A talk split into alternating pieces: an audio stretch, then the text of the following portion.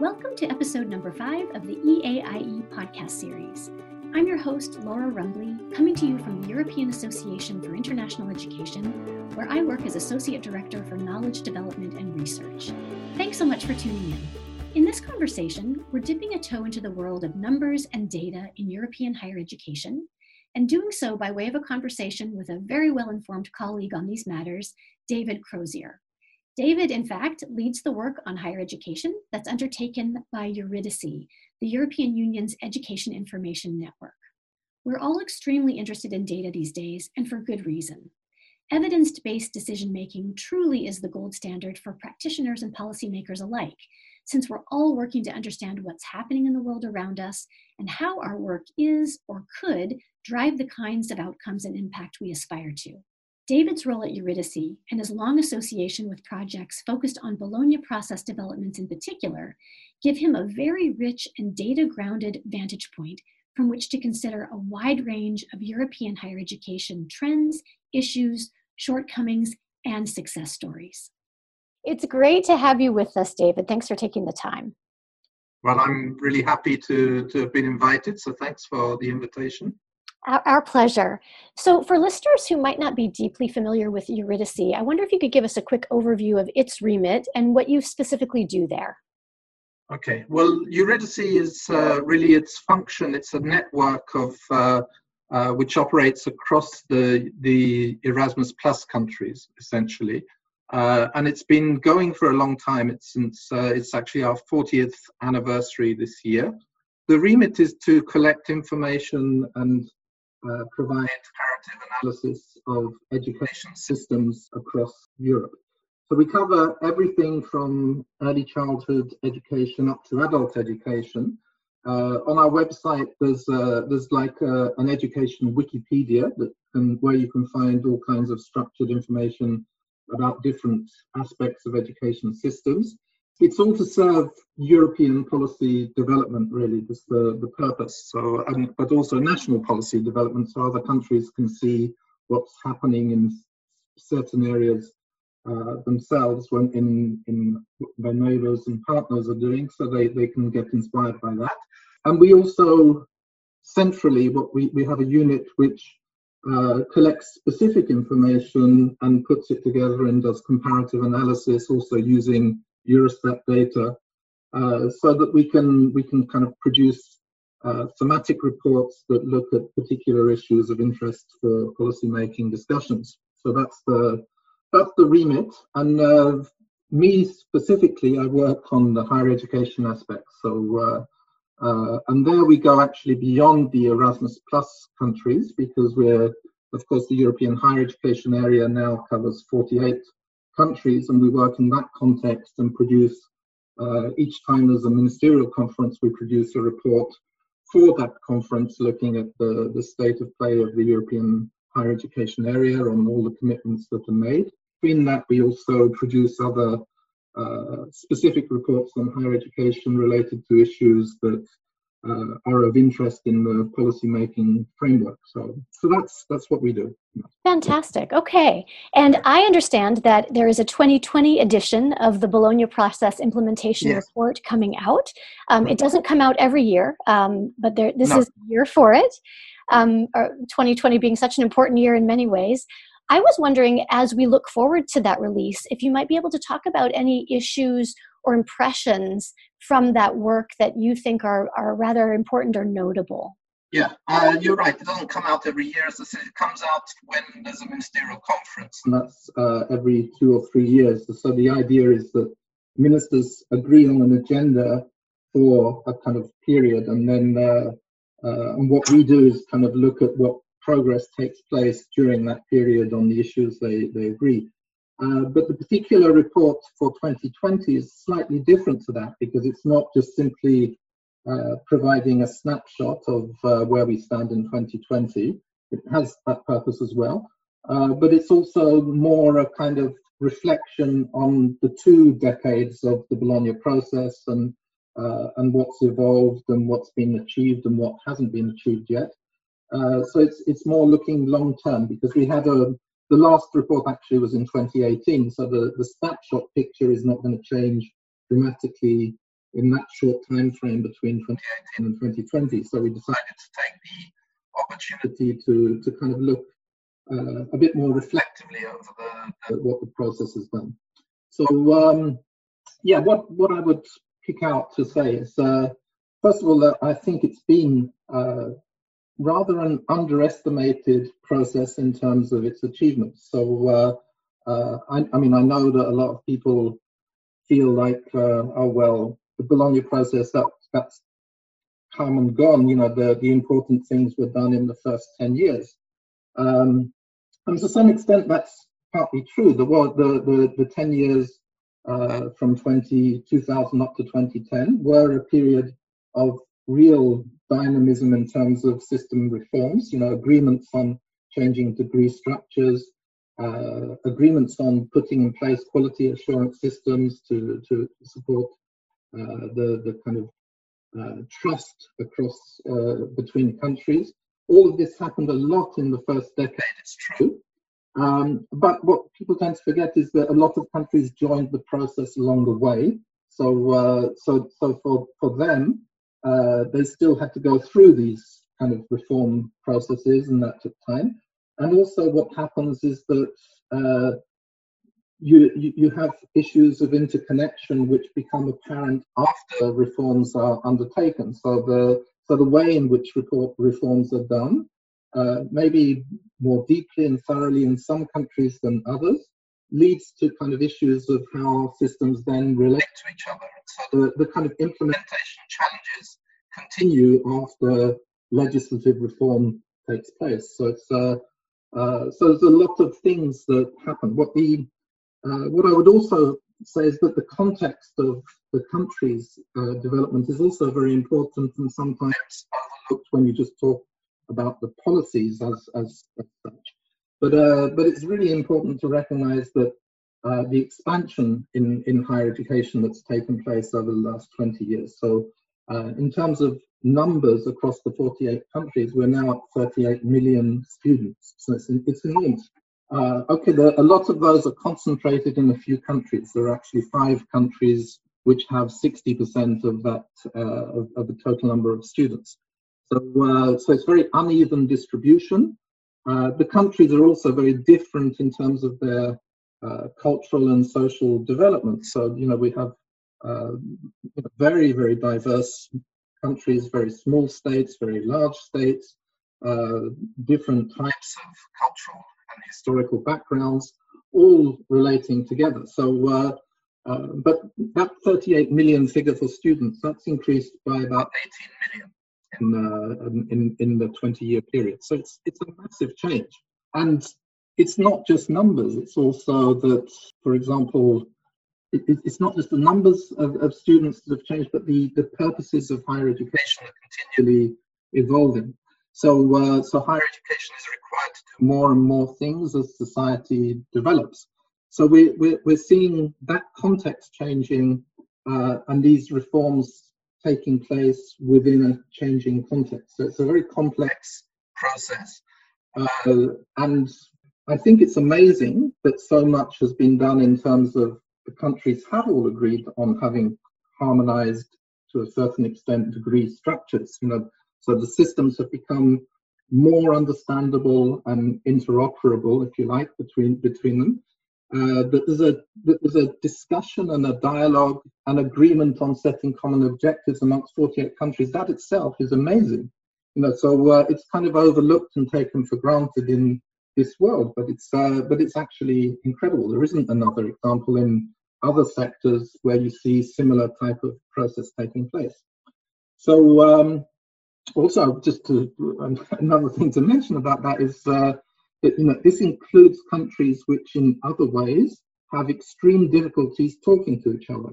So you know you're you're, you're talking about uh, uh, you know Armenia or Azerbaijan, uh, all parts of the same process, sitting around the table talking about higher education, despite uh, other difficulties that uh, they may have, or the Western Balkan countries in the past, but still were able to, to, to come together in Bologna. Uh, so, so this aspect of the process is also neglected, I think, uh, in, in people's appreciation. so lots of things have happened. Uh, quality assurance, degree structures, things have been moving in terms of internationalization too. Uh, but we can talk maybe more specifically about that. But uh, it's it's it's a complex picture. Um, where I would say there's one big area of uh, lack of success is in the social dimension. So, uh, and that we report quite clearly that uh, the issues, uh, you know, the, the, the Bologna process has, has voiced the kind of aspirations of having inclusive higher education systems. But if you look at the data, that hasn't been achieved. So, uh, so we still have, um, you know, the, the reality that the state of your parental parents' education is a big determining factor for whether you'll have access to higher education and success in higher education. That migrants are much less likely to be able to access and succeed than native born students. Um, these kind of realities, you know, the, the, the Bologna process has not really affected. And that's an agenda which still needs to be thought differently, I think, for the future. So really a lot to digest as we look back over yeah. those two decades. Um, but you know, really encouraging to see the, um, as you say, the remarkable progress in dialogue and and implementation around certain aspects of this work. Um, but I think so important to highlight the areas in which underwhelming performance is, is more notable um, mm. and hopefully uh, that will you know feed into as you say the policy dialogue that can push forward in these areas where there still is considerable work that needs to be done so i think yeah. we'll all be really looking forward to being able to uh, get that report in our hands and think through some of those issues as well um, I think one of the things that always interests me about policy is the human side of things as well, the the personal side actually that goes into the experiences of developing and implementing um, policy and, and regulations. You've been a really close and careful observer of the Bologna process for quite a number of years now, not only at Eurydice, but I believe previously at the European University Association. And I was mm-hmm. just curious to ask you what it's been like for you personally to live alongside this major modernization and alignment process for so long. Yeah, it is for so long. I mean, I've become a kind of dinosaur, I suppose, but uh, the, the, tracking this. But uh, uh, but at the same time, it's uh, I think you know I've been really lucky, you know, very very very fortunate to have had the opportunity to uh, to to be able to kind of follow things over time. Uh, you know, I think in uh, and and what I think is really such an important and unprecedented process, and so it's, it's so I've been I think I'm really privileged to have had the opportunity to be paid to do it. So uh, you know, there and for so long. So, um, and but for me, I, I mean, you, you said it's per, about person personality and things. It's uh, and for me, a, a lot of it is also about this opportunity to connect to so many people uh, across so many countries. So, uh, so that's what I've really appreciated in uh, in my work. That uh, uh, you know that I'm having to ask people, you know, so what exactly happened in your country here to you know the, the, to get the inside picture to to kind of understand the reality of different countries and to you know I've just developed a, a lot of friendships with people across many many countries and uh, uh, doing all kinds of different work because uh, people do so many different things in in this higher education area. So uh, so I've, I've been really fortunate to to do it and um, uh, yeah I, I feel you know things have been of course sometimes it's frustrations. I'm not saying uh, that it's always plain sailing but uh, uh, so sometimes it, it, it, does feel like you know come on are we talking about this still you know and uh, and you, you think isn't it time to get beyond that issue? Or, but uh, so you, you do have those moments and you feel like you're reporting things that you've said before in the past and still haven't been properly tackled but uh, but overall, I mean, I, I just think I've been very lucky now. How nice. And, uh, you know, I really relate to that idea of, of having relationships being such a sustaining force in the work that yes. we do. It's really nice to hear that that's been your experience as well. So Eurydice does a whole bunch of different things, and you know beyond the Bologna process um, reporting, which we're all super interested in. I, I, wonder if there's some other projects that you might be able to touch on that you've been working on, uh, that you are working on currently or have completed in 2020 that might be of interest to our EAIE community. Yeah, I, actually, I, I, think I should have said a little bit more about uh, uh, the kind of mobility issues as well uh, the, in the Bologna process. So, uh, uh, but that's something that we we also do is a, is a mobility scoreboard. So it's a, like a this is kind of look at uh, the environmental conditions to support mobility and whether they're uh, they're in place. And you know, so we have a number of indicators that we update regularly there, uh, and it's it's a, it's an interesting report to, to, to track over time as well. Um, but what I wanted to say on Bologna was that uh, is, is that if you look at statistics about student mobility, uh, you could be a little bit disappointed about uh, the, the lack of progress that apparently seems to have been made. So, uh, so in 2009, there was a target set that we should have 20% of graduates across the EHEA as a whole uh, having had a mobility experience. And what we report this time in the report is that uh, uh, we're far from reaching that 20% uh, target when you look at graduates from all higher education programs. So uh, short cycle, but bachelor's, uh, master's and doctoral programs all taken together. we're, we're, we don't get even, we're, we're only around 10%, so we're below 10% in fact. Uh, that seems like well, this this process has not been a success then, and uh, and certainly this exercise of target setting hasn't been a success. However, uh, I don't think it's quite that straightforward because um, first of all, when this 20% target was set, nobody actually knew what the percentage of uh, mobility was because we didn't have any data on uh, credit mobility. So people, apart from numbers in programs like Erasmus, we couldn't say how many people were doing part of their studies abroad. Uh, we only had data on degree mobility, and that was also not completely reliable either, because uh, but for different reasons. So the, the, the, kind of target was set a little bit blindly. Uh, also, I think it was set without thinking about this issue that I mentioned at the beginning of uh, the expansion of student numbers. But when you have so many more students coming into the system, if you want to see a percentage change in terms of uh, mobility, it means that absolute numbers have to increase quite dramatically. So, uh, and I don't think that was taken into account.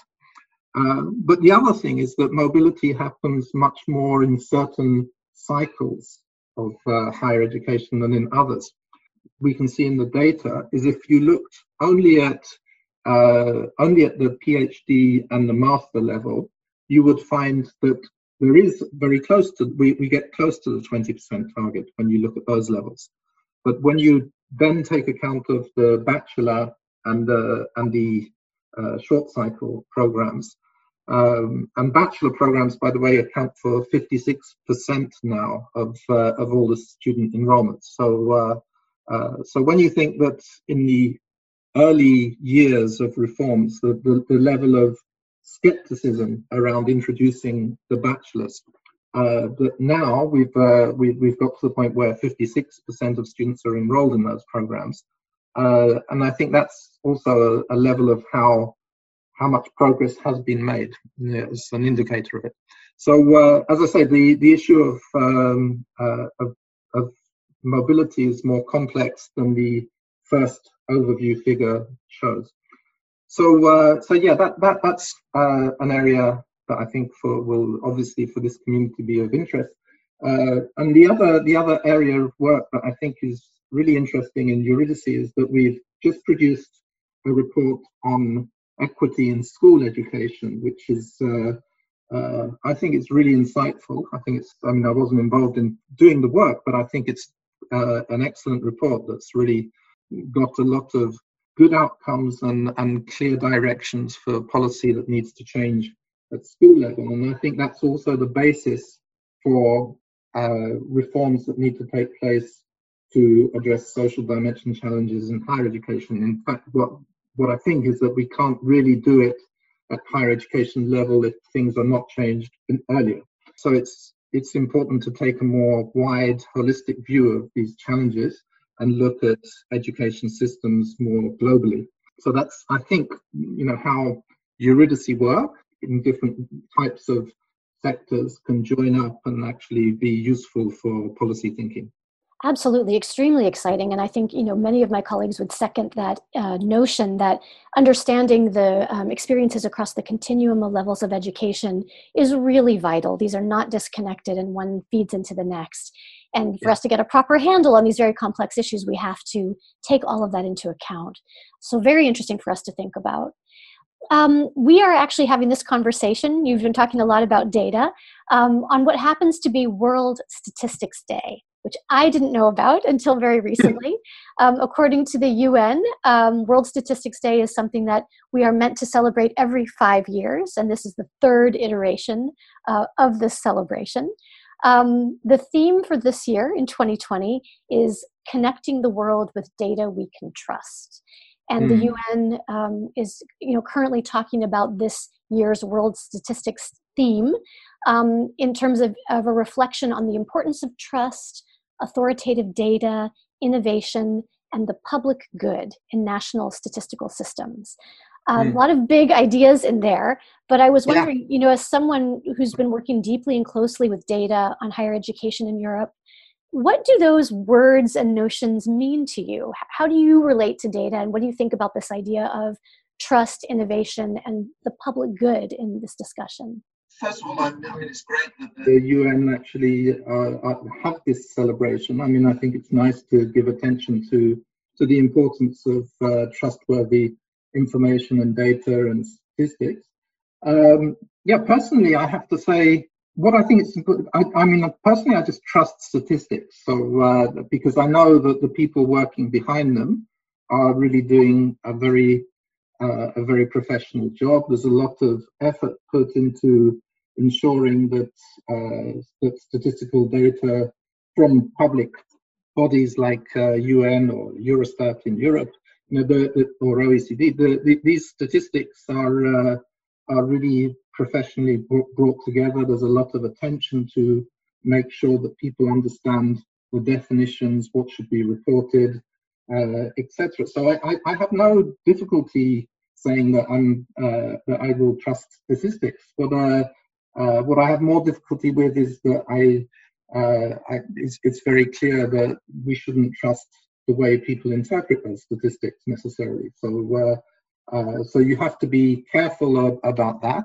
Uh, and you see that people are very selective about what bits of statistical information they may pick to support their positions. And uh, and you know, while you know we, we like the notion uh, in European policy making, we like to talk about evidence-based policy, but but the truth is that often uh, you, you kind of think of the policymakers think of their policies and then look for evidence to support it rather than uh, looking at what the evidence is showing them about where, where the policies should be changing. So, uh, so I, I, as I say, I think it's the use of statistics which is of concern, not so much the the, the statistics themselves, which usually are, uh, as I say, very professionally put together. And what's important for me as well is to remember that behind the statistics are people usually. So it's it's not in. Although I say I, I trust the statistics, I don't think the statistics on their own are enough to understand reality properly. You know, you have to remember what uh, what's behind that and what it's showing, uh, and you know, and also to look for other uh, more qualitative ways of combining information with statistical data. So I think it's uh, that makes uh, kind of uh, research more more kind of complete and interesting. So uh, so but yeah. and, and I think you know this time that we're living through with the pandemic also shows. I mean, I think there's been a lot of really good use of statistics, but you've also seen how complex it is to uh, when you're going across countries. You know, even counting the number of people who've died is difficult. You know, because do you you know you have to at the beginning of the pandemic we didn't have the same notions of within what period of time you're counting the deaths. Uh, these kind of things, it's um, uh, you think it must be very easy just to count the number of people who've died from a particular illness or whatever and just kind of compare.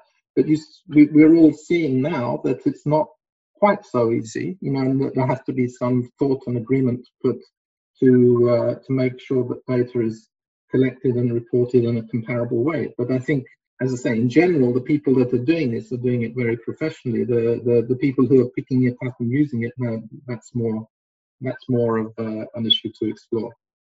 For sure. I think those are very wise words of caution about our critical consumption of data right. and statistics. Um, and I really like, you know, the points that you make around this idea of the the bigger picture, you know, the the qualitative components that go into the realities around us that also need to be taken into account. Yeah. David, thank you so much for taking some time to give us insight into the work that you're doing at Eurydice and the um, the Bologna process, among many other interesting aspects of your work. Well, thank you, Laura. It's, uh, it's been a pleasure. Again, that was David Crosier of Eurydice, the Education Information Network for the European Union. The EAIE is, of course, highly interested in using data to help us all gain insight into trends and issues that matter to our community. Currently, we have an open survey focused on exchange mobility trends across the European higher education area for this current academic year. That survey is collecting data through November 6, 2020. We'd be delighted if your institution could complete the survey or if you would actively encourage others to do so. The greater the response rate, the clearer the picture we'll have of these dynamics, which are so important to all of us. Please check out the episode notes for this episode on the EAIE website for a link to the survey. You can find us at eaie.org/blog. Our next podcast will be published on Wednesday, November 11th, 2020. Stay tuned for more information on what's in store next in our series. We hope you've enjoyed this edition of the EAIE podcast and will continue coming back for more. You can listen and subscribe to the series via any of your preferred podcast platforms.